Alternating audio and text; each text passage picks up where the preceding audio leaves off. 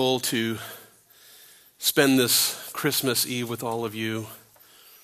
After the Bible study, we're going to spend some time with our Calvary Kids Christmas Choir. So, looking forward to, to that. But before we get there, I'd like to spend some time considering Christ being the center of our celebration.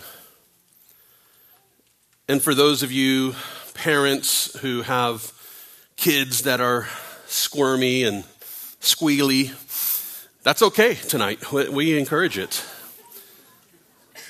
Once a year, I love reminding parents why we have a children's policy that. Uh,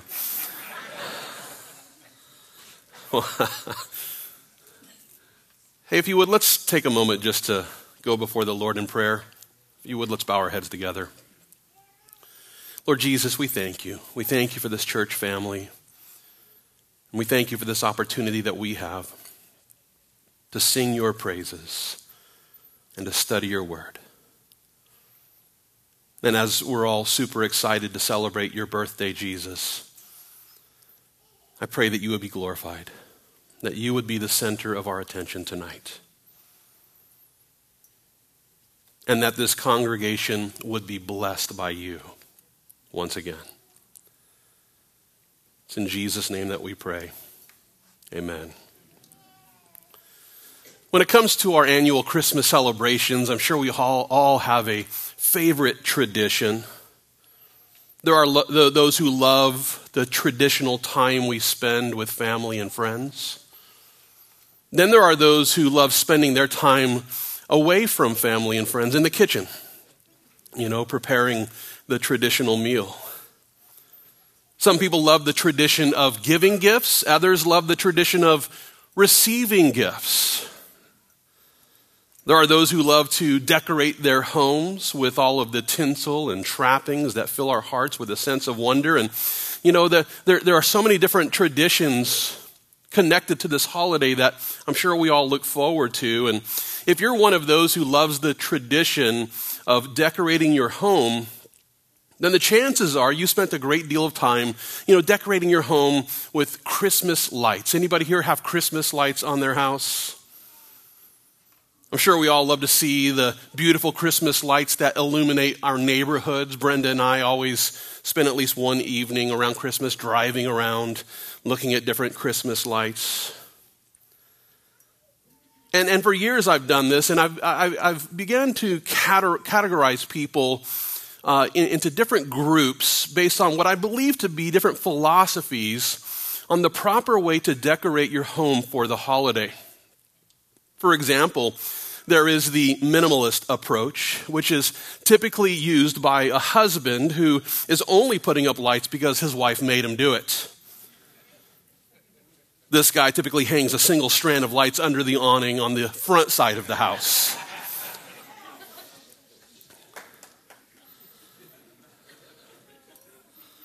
Then, there's the purist. You know, the purist thinks that all Christmas lights should be white lights only that don't ever blink. Blinking is out, colorful lights are out, it's got to be white lights, and they usually have a couple of deer in the yard, which are also then lit up with white lights. We call this white light Christmas privilege. but that's that's another issue altogether.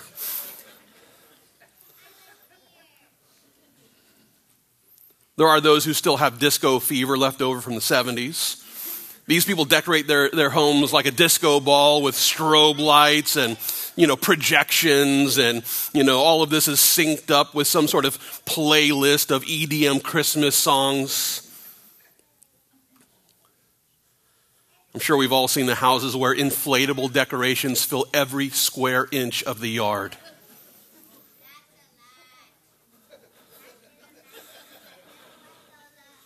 And let's be honest, you know, there's typically no rhyme nor reason to the inflatable decorations that they chose along the way.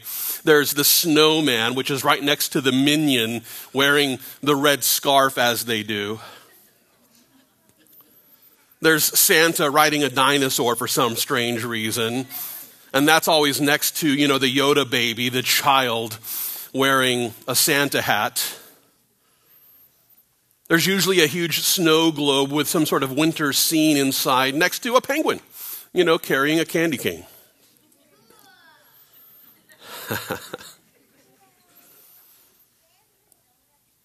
My personal favorite is the, the yards that are decorated with a, a, wonderful display of the nativity scene. I love coming across those homes, and they're becoming fewer. And, uh, well, I'll have to go check that one out. And there are different kinds of nativity scenes that we, that we find in yards. You know, so, some people put up the silhouette version, others use the newer inflatables. Some nativity scenes include life sized mannequins as the manger scene is lit up with LEDs. Others use scale sized plastic replicas that are lit up from within. But regardless of the style of these nativity scenes, each one ought to remind us that the very first Christmas light ever was the baby Jesus. The very first Christmas light ever is the baby Jesus. And to prove my point, well, I want to consider something that the Apostle John wrote in the first chapter of his gospel account. If you would look with me there at the screen, you can read along. It's here in John chapter 1 where John declares, In the beginning was the Word, and the Word was with God, and the Word was God. He was in the beginning with God. All things were made through him, and without him, nothing was made that was made. In him was life, and notice, the life was the light of men. Here in these verses, we find John, he's writing about this person whom he calls the light of men. And according to John, this person who is the light of men, well, he was there when? In the beginning. He was there in the beginning with God because he is, in fact, God. The light of men is also the one who has given us life. I want to consider again how John puts it there in John chapter 1 verse 3. Here again we learn that all things were made through him and without him nothing was made that was made. In other words, this person who is the light of men is also our creator who made everything. In order to grasp what John was saying, I want to consider the creation account, which is found in Genesis chapter 1. You see, it's here in Genesis chapter 1 where we find Moses, and he declares this He says, In the beginning, God created the heavens and the earth. The earth was without form and void, and darkness was on the face of the deep, and the Spirit of God was hovering over the face of the waters. Now, here in the beginning of the Bible, here in the book of beginnings, we find God the Father creating the universe along with the Holy Spirit hovering over the face of the waters. And in light of these things, I want to remind you that it was back in John chapter 1 there we learn that it was also in the beginning where we find the Word.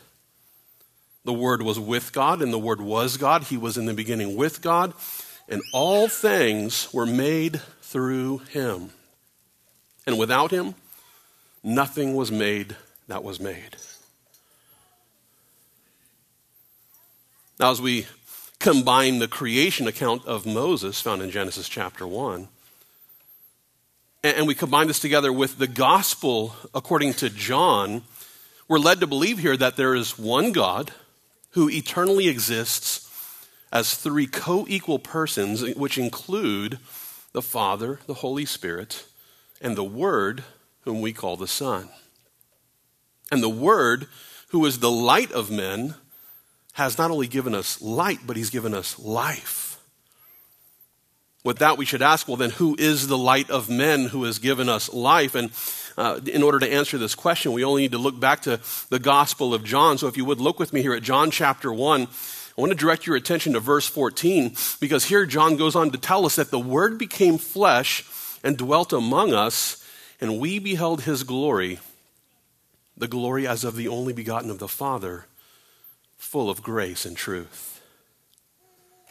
Here in this verse, we learn that the Word of God, who was with God and who was God, well, he eventually became a human and dwelt among us. He became a human and, and, and tabernacled among us. This, of course, is a reference to the day when the Virgin Mary gave birth to the light of men.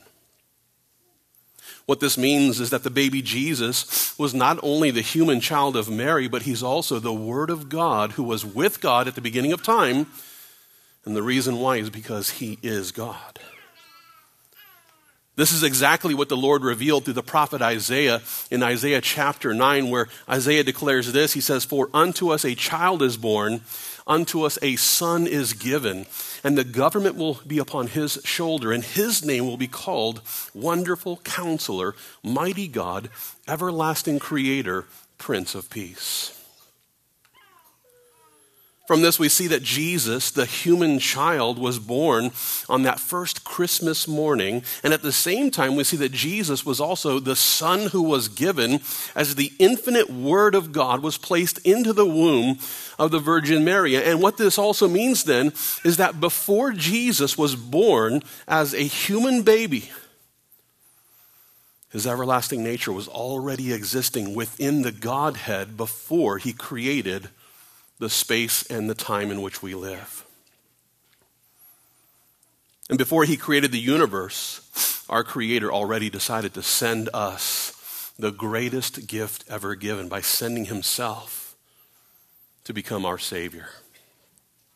But now, have you ever wondered what was it that led the light of men to come to the earth through the womb of the Virgin Mary?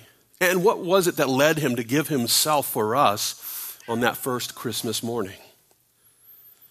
Well, in order to answer this question, we should take a moment to ask well, what leads any person to give a gift?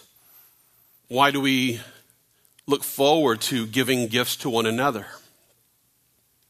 Now, there are different reasons for why we might be giving Christmas gifts this year. Some are giving gifts in order to avoid the guilty feelings that arise whenever we receive a gift from someone that we didn't get a gift for. So, so why, do, why do these people give gifts? Just to avoid the guilt. Others simply purchase gifts because of peer pressure. You know, this is the social norm. This is what we do, so I have to go get some gifts for people, though I really don't want to spend my money. I don't, I'd rather spend my money on gifts than suffer the social shame of not being a gift giver. That is another reason. But then there are those who give gifts simply because we truly love the person that we purchase the gift for. We give gifts because we love them, because we want to see them happy, because we want to see them filled with joy. And as we consider the reasons for gift giving, we should take a moment to consider the reason why God the Father sent the gift of His only begotten Son, Jesus Christ. With this as the focus, if you would look with me here at John chapter 3, I want to focus your attention beginning at verse 16 because here Jesus declares, For God so loved the world that he gave us his only begotten Son, that whoever believes in him should not perish, but have everlasting life. Now, here in this verse, Jesus tells us that God, in eternity past, was so moved by his infinite love that he decided to send us the greatest gift ever given. It was his pure and infinite love for us that led him to send this, this gift wrapped in, in the flesh of humanity, which was formed within the womb of Mary Mary gave birth to the baby Jesus, and Jesus is the greatest Christmas gift ever given. We should notice that this gift of love was given in order to meet our greatest need. As a matter of fact, notice again here in John chapter 3, verse 16, here again Jesus declares, For God so loved the world that he gave his only begotten Son, that whoever believes in him should not perish, but have everlasting life. For God did not send his Son into the world to condemn the world, but that the world through him might be saved. He who believes in him is not condemned, But he who does not believe is condemned already, because he has not believed in the name of the only begotten Son of God. Here in these verses, we learn that this gift of love, which was delivered on that first Christmas morning, it was given so that those who will believe and receive by faith this free gift of grace can be saved from the perfect punishment that we all deserve. Please understand that according to Jesus, we're all hopelessly condemned without Him. Without His free gift of grace, we are condemned because of all the sins that we've committed apart from the forgiveness that's found in Jesus Christ, we are all in really big trouble with God. Every person here in this room was born with a sin nature. And not only that, but we've also broken God's laws by breaking all the Ten Commandments, and therefore we all deserve the perfect punishment of a righteous God. Therefore, our greatest need is forgiveness. And with that, we can be thankful that God sent a perfect present, a present which would free us from the punishment that we deserve. That's right. God loves us so much that he gave us his only begotten Son. And while it's true that Christmas is the celebration of our Savior's birth, listen, it's important to understand that this incredible gift of grace was unwrapped on the day when Jesus died upon the cross for our sins.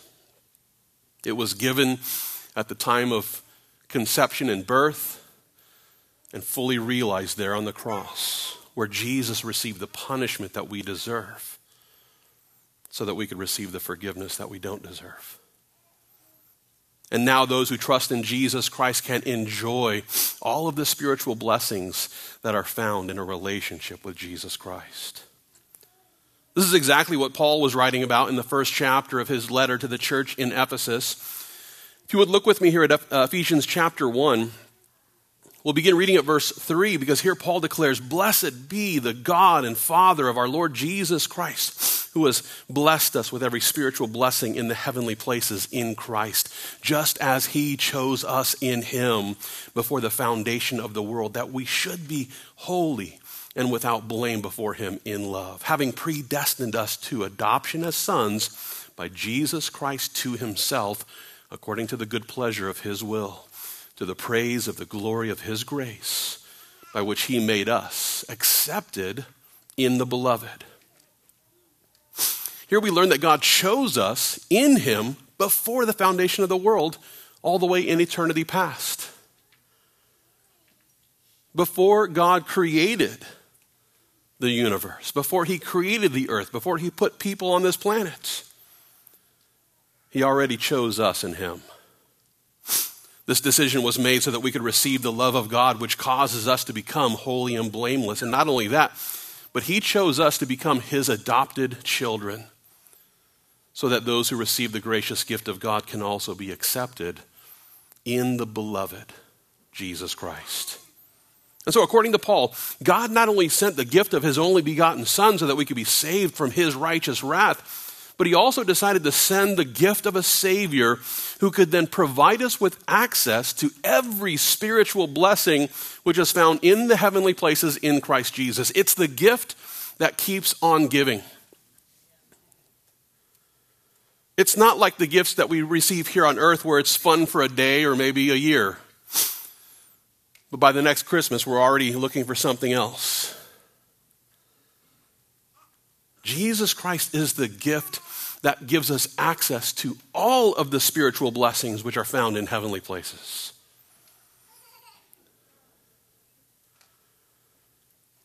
God not only gave us the greatest gift of His only begotten Son so that we might be accepted in the beloved and adopted into His heavenly family, but He also decided to send us a Savior so that we could continue to receive every other spiritual gift that the Lord has for those who choose to receive the, the gift of forgiveness, which is found at the foot of Christ's cross. Now, as we contemplate everything that we've considered on this Christmas Eve, I, I just want to conclude this special study by reminding you that long before Jesus was born, God already determined that he was going to send us the greatest gift ever. And then when the fullness of time came, God the Father sent God the Holy Spirit to wrap up the gift of God the Son. And he wrapped that gift in human flesh there in the womb of the Virgin Mary. All of this was done so that Jesus could save us from the righteous wrath of God by providing us with access to a, a free gift of forgiveness. It's for this reason that I encourage every person to receive the free gift of grace if you haven't already. And we receive the free gift of grace by trusting in the finished work of Jesus Christ. When we repent and trust in Jesus Christ, we receive the free gift of forgiveness, which covers all of our sins, past, present, and future. And after we receive the gift of God's glorious grace, we begin to enjoy all of the other spiritual blessings that are given to those who trust in the one who came to die for our sins. If you've already received the gift of grace which is found in Jesus Christ, well, then I encourage you to share this good news with others so that every unbeliever might see the Christmas light of the Lord, which then illuminate, illuminates his love for us. Christian, listen, Jesus is the light of the world. But now he's calling Christians to reflect his glorious light. He's calling Christians to reflect his light so that we can become the Christmas lights that help others to see the real reason for this season. I like the way that Jesus put it in Matthew chapter 5. It's there where he declares, You are the light of the world.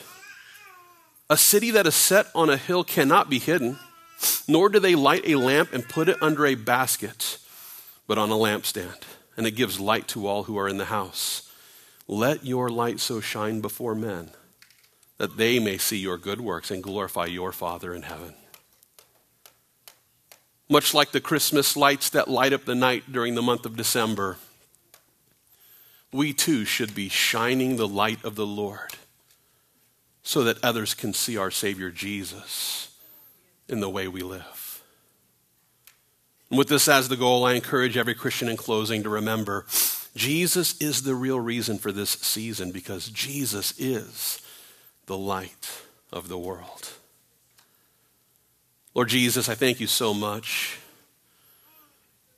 for coming to the earth covered in human frailty, living a sinless life, and dying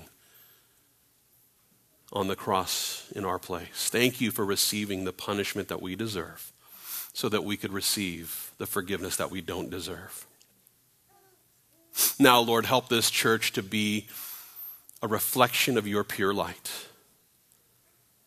so that we can be that light that illuminates your love and so that, that the unbelievers around us might come to you and be saved. It's in Jesus' name that we pray. Amen.